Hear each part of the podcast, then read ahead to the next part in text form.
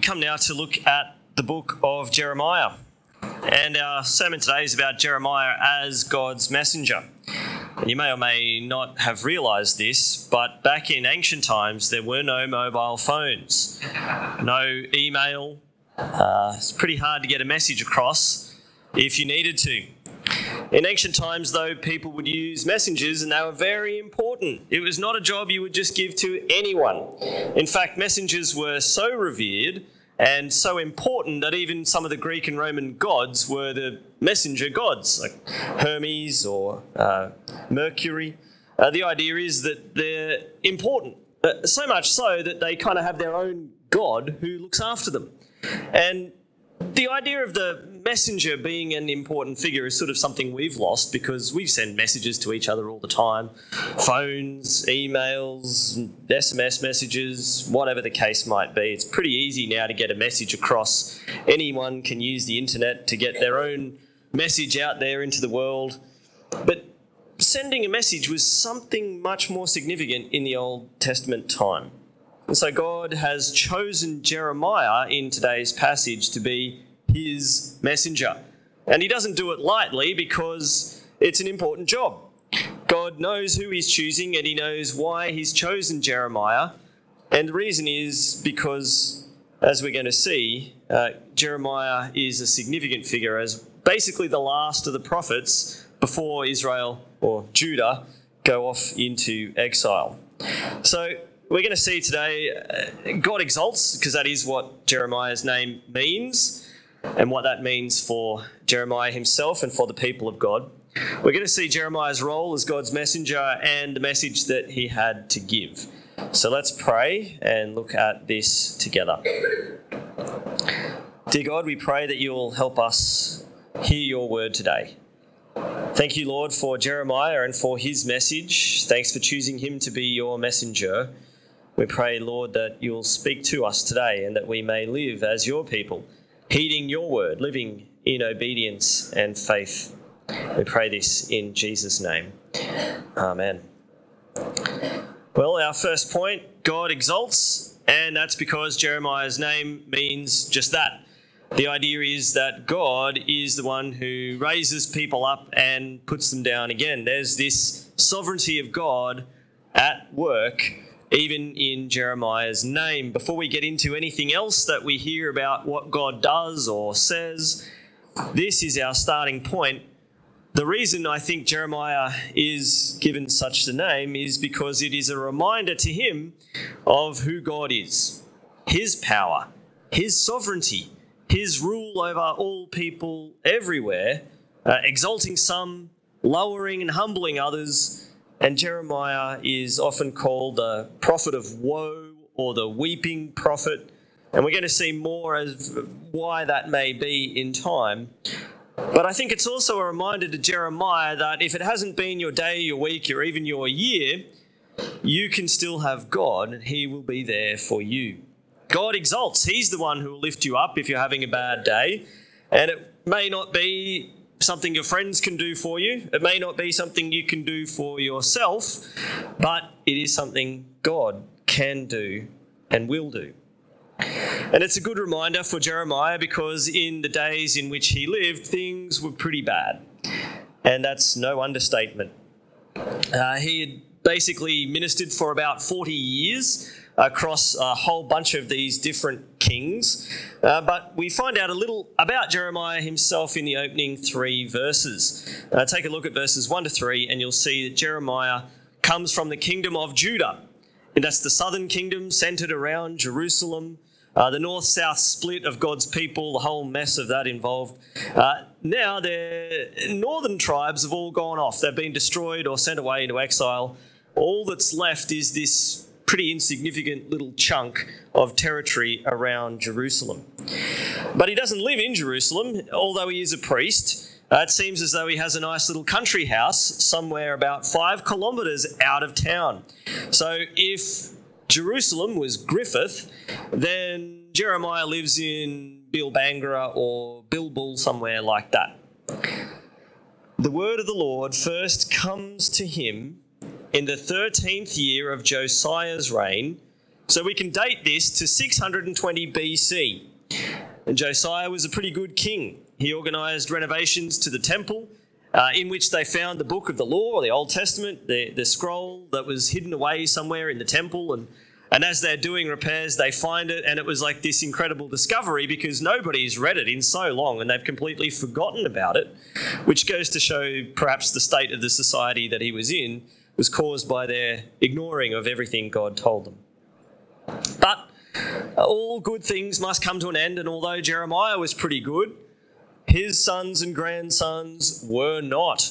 And you can follow the whole sordid affair in 2 Kings chapters 22 and 24, or 23 as well. But the point is, it starts there with Josiah in 22, and it ends with his descendant, uh, Zedekiah, who winds up uh, in exile, uh, taken away by the Babylonians. And so we've got roughly maybe 18 years or so of pretty terrible, awful, messy, disgusting, God hating.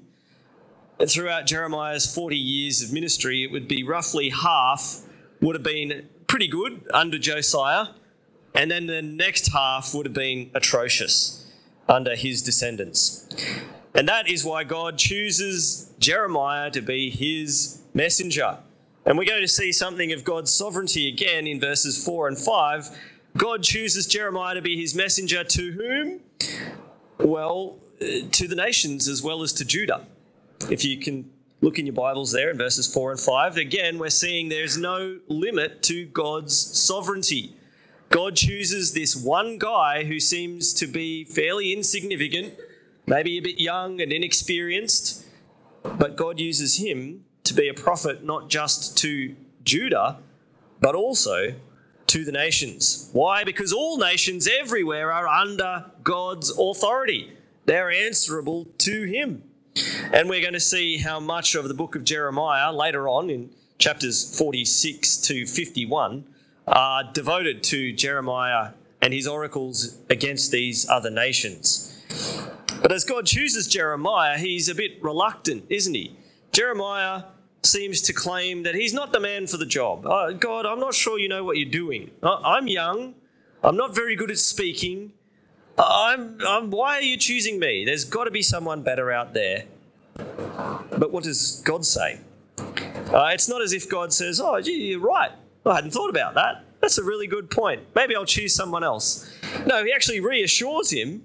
Uh, and even though he is young, and even though he isn't very experienced, and maybe he's not very good at speaking, do you know what? That's nothing new, is it? Guess what? God has a habit of picking such people. God has used other people as his leaders and as his messengers who were equally inexperienced and poorly articulate. Uh, have a look here, and uh, God has chosen people such as Moses. And what was Moses' issue at the burning bush when he speaks to God? Oh, God, I'm not good at speaking. And what does Jeremiah say? Oh, God, I'm not good at speaking, as if that was an excuse. God has already chosen Moses, who wasn't very good at speaking. So I'm sorry, Jeremiah, that's not an excuse. That's no good. Well, okay, maybe I'm too young. I, am not experienced enough. I'm only very young. Is, well, guess what? God chose David equally, the youngest in his family he was pretty much insignificant and sent out the back to look after sheep. When the prophet comes to anoint the next king, Jesse doesn't even bring David out because there's no way it's going to be that kid. But who does God choose? David. And so we have a similar kind of thing here. God has chosen someone who perhaps is unexpected. And we see a similar, not exactly same, but a similar kind of thing with Isaiah who meets God in the throne room and is kind of commissioned to be God's messenger, to take God's message to the people. And so Jeremiah has now the authority to uproot and to tear down, uh, to overthrow, but also to build and to plant. Depending on his message, interesting things will happen because Jeremiah is God's messenger. So he speaks with God's authority just as messengers would have done in the old days. If you were to bring a message on behalf of somebody, you speak with their authority, not your own. And this is Jeremiah. If God has decided a particular nation will be exalted, it will be raised up, then it will. If God has declared a certain nation will fall and be ruined, then it will. As surely as the sun rises in the east and sets in the west, God's word never fails. And so that is what gives Jeremiah the authority. Now, some people today might look at this and say, aha, uh, somebody who loves and serves God, like Jeremiah, uh, is given the authority to speak God's word into existence, and things happen because Jeremiah declares them to be so. And I say that's all nonsense. Utter nonsense, and so is the guy on the screen. The only reason that Jeremiah has such authority is because he speaks the word of God. God himself gives Jeremiah the words to use. That is why Jeremiah's declarations come about. Not because Jeremiah has the power to raise up nations or to cause them to fall. Uh, what we're looking at in this instance is this word of faith movement which has taken hold in some circles of Christianity. That we who are God's people get to speak things into existence because we're God's children. We're chosen by God to bring His message to the world, and so anything that we declare will happen. Well, no. If Jeremiah decided to declare something other than what God told him, guess what? It's not going to happen, is it? But because he speaks God's word, he is God's messenger we can be sure that everything Jeremiah says does happen, and it's proven through history to have happened, only because it is God's message, not his. Jeremiah has no power of his own. He already acknowledges he's not very good at speaking. He's already acknowledged that he's not very experienced, he's quite young. So it's not Jeremiah who has the power to raise up nations and to cause them to fail, it's God. So if Jeremiah declared health or happiness or disaster or success or whatever, but if it wasn't what God said, it would be a complete and utter waste. It's God who determines the whole course of human history, not Jeremiah, not me, not you, and certainly not Kenneth Copeland. God exalts, that's Jeremiah's name. God is in charge of who rises and who falls, not me, not you, and not some other human. Only God. So that's Jeremiah.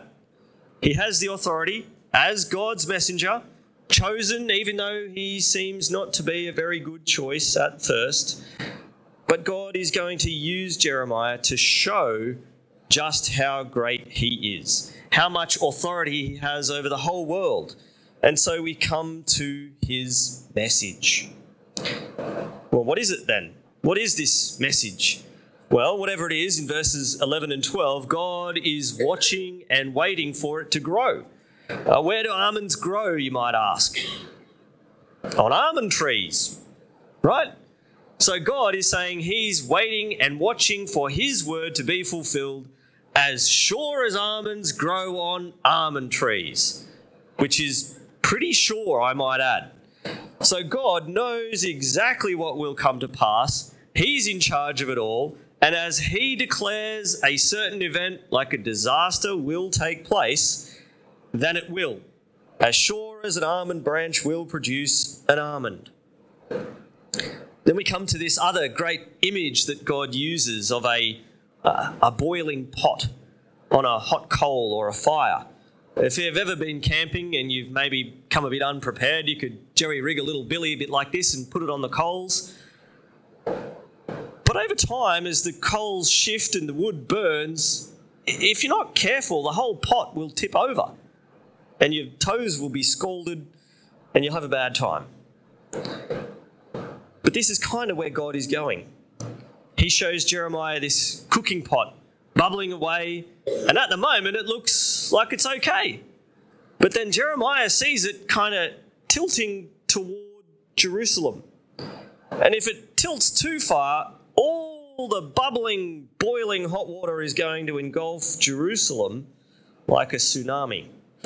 Now, it's not literal. Uh, God is not literally sending a tsunami to Jerusalem. That would be quite the achievement. But that's not what's happening. It's the Gentile nations in verses 15 and 16. The people of the northern kingdoms are coming. And they're going to have their kings set up their thrones in Jerusalem. Their armies will march against the walls of the city. But why? Surely Jerusalem, of all places, would be safe from God's wrath. Aren't we God's people? Don't we have God's temple in our midst, the people thought? Surely the sight of God's temple, oh, he would never destroy that. And we, God's people, he loves us. He brought us out of Egypt and he put us here in this land. Surely we'll be safe from any kind of natural disaster or invading army. Well, no. And the whole point of this is that even though those things are true, God's people are not living as if they are God's people. So God will send an army of foreigners to attack the city, and the reason is because of Judah's sin.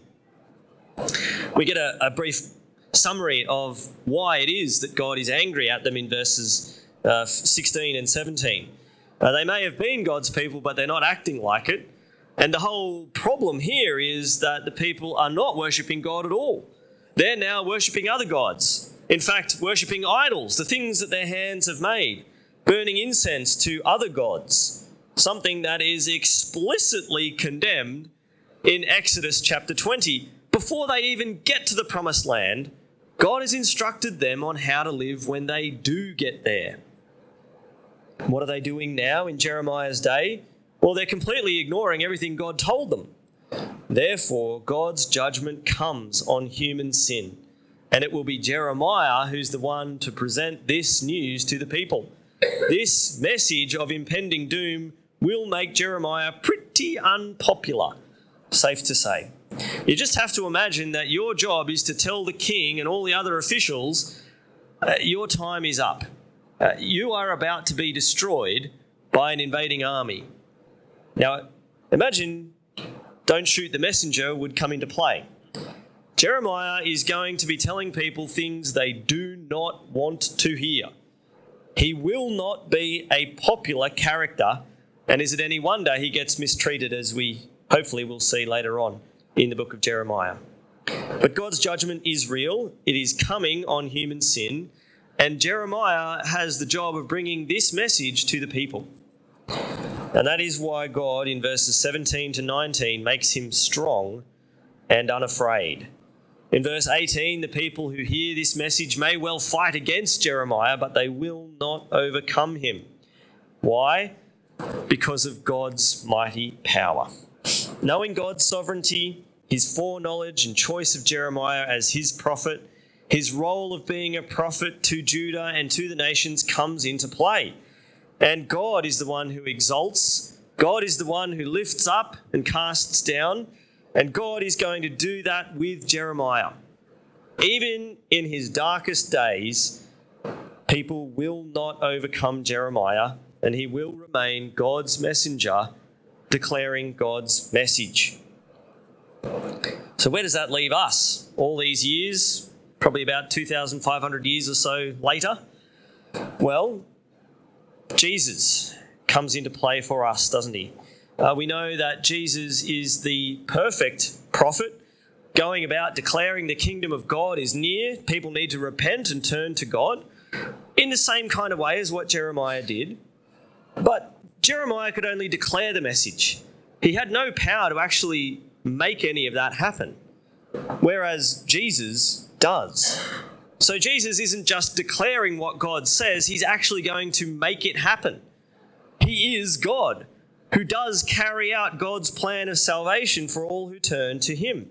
And when Jesus says, Repent and turn to me or face God's wrath, that's not just a message that we need to listen to, it's also something that Jesus himself will accomplish.